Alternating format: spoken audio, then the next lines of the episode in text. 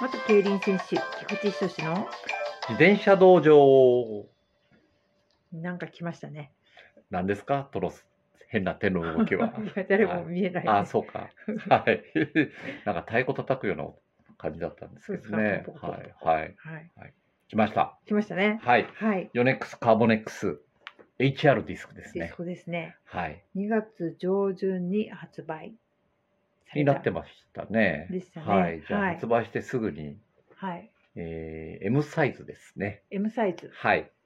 色がブラックグレー。ブラックグレー、はい、でした最ね初黒かと思ったんですけどね、グラデーションがかかって、ええこう後ろに行くほど少しグレーっぽくなってましたなね。るほど。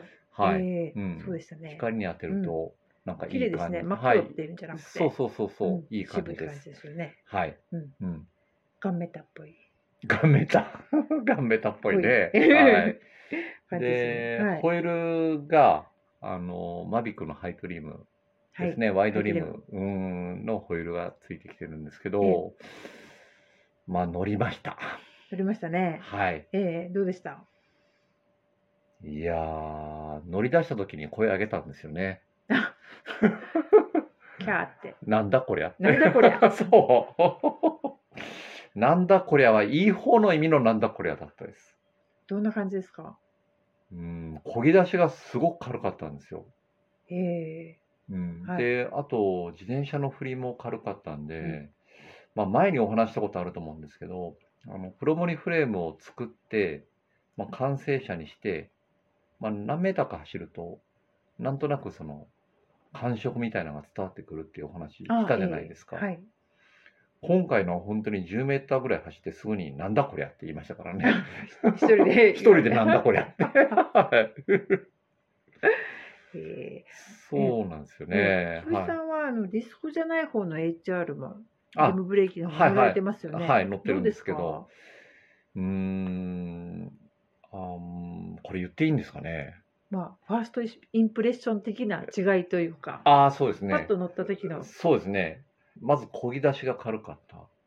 うん。ディスクの方が。はい、ディスコの方あですなるね。ほど。ええで、合成感が結構ありました。ディスクの方合成感というと合成が高が。い。高いっていう。うん。まあ、スルーアクスルなんでね、ディスクが。ああ、そうですよね。はい、まあ、うんそういうところもこうんうあるのかなとは思うんですけど、まあ、こう少し踏んだんですよね、はいスプリント的に。まあ、その時にこうハンガー部分っていうハンガかーあのクランカーついてるええうー自転車の中心にある部分なんですけど、まあ、そこの跳ね返りが結構早かったですね反応が。跳ね返りが早い。早い、はい、リズムが早かったです。うーんうんというのはどんリズムが速い自転車って大体ダッシュインですよ。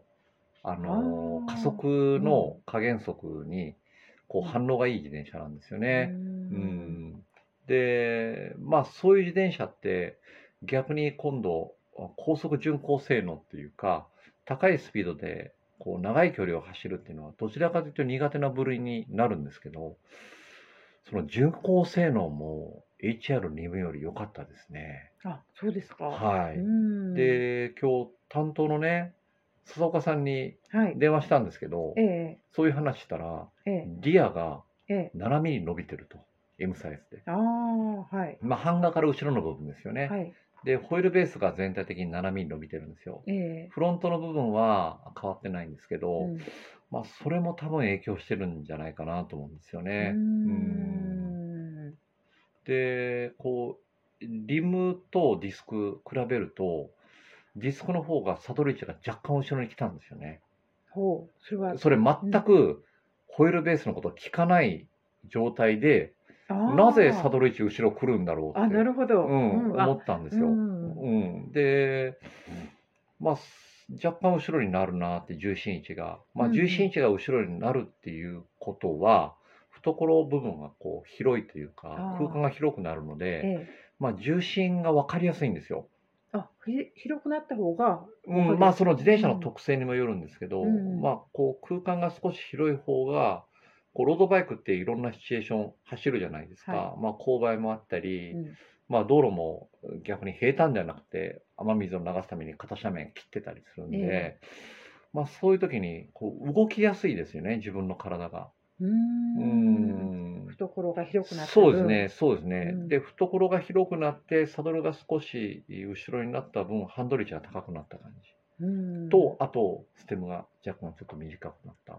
でも見たこうとないん、同じサイズで、うんで、まあ、トップチューブもシート角も全然一緒なんですけど、フロント、えっ、と、ホイールベースが違うだけなんですよね。ええなのに、ポジションが、こう自転車にこう重心が乗る位置が、少しやっぱり、少し後ろ少し後ろと、えっ、と、ちょっと広くなった、広くなったうん、感じがするので、うんえまあ、その、ホイールベース全体が7ミリ伸びた影響もあるのかなと。えあとうんう、ん合成のバランスも結構変えてきてる感じですね。ああそのディスクだからという以外で以外でですね、うんあのーまあ、リムのこう HR からディスクの HR に変わるときに、同じような合成バランスだと、絶対ディスクの方が硬くなるらしいんですよ。ああはいはい、まあ、あうんの補強する部分もあったりして、うんうんそうですねどうしてもそのしなやかさっていうのは失われるんで、まあ、そういうことから、こう積層を結構研究してるっていう話は、去年の末から聞いてまうす。んああそうですそうですよねはいはい性能試験やってまだ満足ができてないんですよなんてね苦労してる感じの話はなんとなく聞いてます。なんとなくあはいええはいはい満を持して登場なんでしょうね。うんえうえんうんまあいろいろ、ううんあの考えて作ってるかなっていうんう感じはしましたね。うんでフロントの、えーハンドリングうん切れる感じがこうすごく敏感なんですよ敏感敏感。ええでそのフォークの根元の部分がええ多分硬くなってるんじゃないかなと予想さってるんですけど、うーんはいうんまあ、あの自分の場合は黒森でいろんなこうサイズをオーダーした中えに、えそのフロントフォークのコラムっていう部分なんですけどほらそこを硬くするだけで走りが違うんですよね。うんどんな風にうーん敏感になりますハンドリングは。うん敏感になるっていうのははい初心者の方とかはちょっと難しくなるんですかねそうですね。うーん。ちょっとわかりやすく言うと、あのー慣れてない方は、そうですね。ちょまっあ、とちょっとこ反応良初す心ぎち者ゃのうっていう感う、じですか。感じだと、少し自転車の扱いがっていうところはあると思うんですよね。うんやっぱただ、まあ、ヨネックスのロードバイク買おうっていう人は、結構走れる方がうんそれなりに多いと思うんえで、まあ、そうだと特に気にしなくてもいいかなとは思うんですえよえね。ええただ、全体のバランスからすると、ハンドルの切れ角がこう敏感になってる感じはありましたね。ううんんより繊細な操作ができるってことでもあるかもしれない。そうですね。はい、うんはい。そうあいうの、ことは慣れてくればね。そでうですね全体のこう自転車の重心も下がってるんで、えまあ、例えばですけど、はいあの、レースで接触があったりとかええした時も立て直すのはしやすいと思います。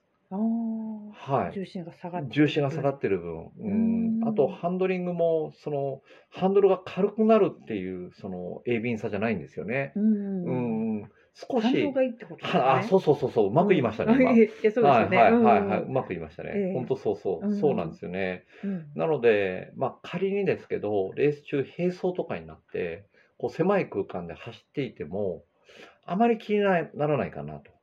あうーーん、そういう印象は持ちました。うん実際にレース走らないとわかんないんですけど、そうですよね、やっぱり。はいうんはいうんうんうん、なんとなく、あ、その、すごく繊細すぎるだけっていう意味ではないっていう、そのハンドリング、そうですね、うんそうですね。っていうところが、うんうん反応がいいっていうはい感覚はちょっと、うんはい。で、今日、しまなみに行ったんですよね。はい。 で、すごい風が強くて、今日すごかった、すごかったでししょあの、ええ自転車こう持ち上げると、その風でね、自転車が斜めになるぐらいの、あ、そうですね。はい、風だった。よく軽いので余計にそう風すでね。まあ、ハイトリムも履いてたんで、え余計にこう、こうふわーっ風てに押されて、してましたねはいはええい、頬を立てるみたえい ね。なってましたね。なってみた、うん、なみあなってましたけど、ええまあ、その、島なんでね、こう、外周を走ると、こう、入り江があったりとかして、風の向きがコロコロ変わってたんですけど、ええまあ、その時も反動を取られるっていう感覚はなかったですね。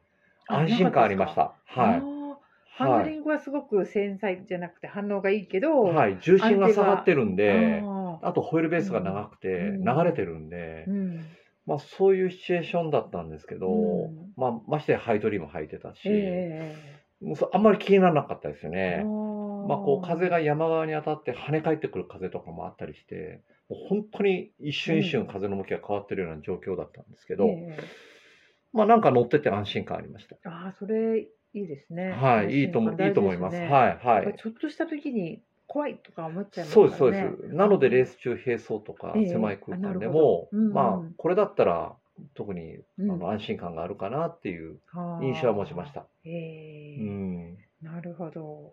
うんうん。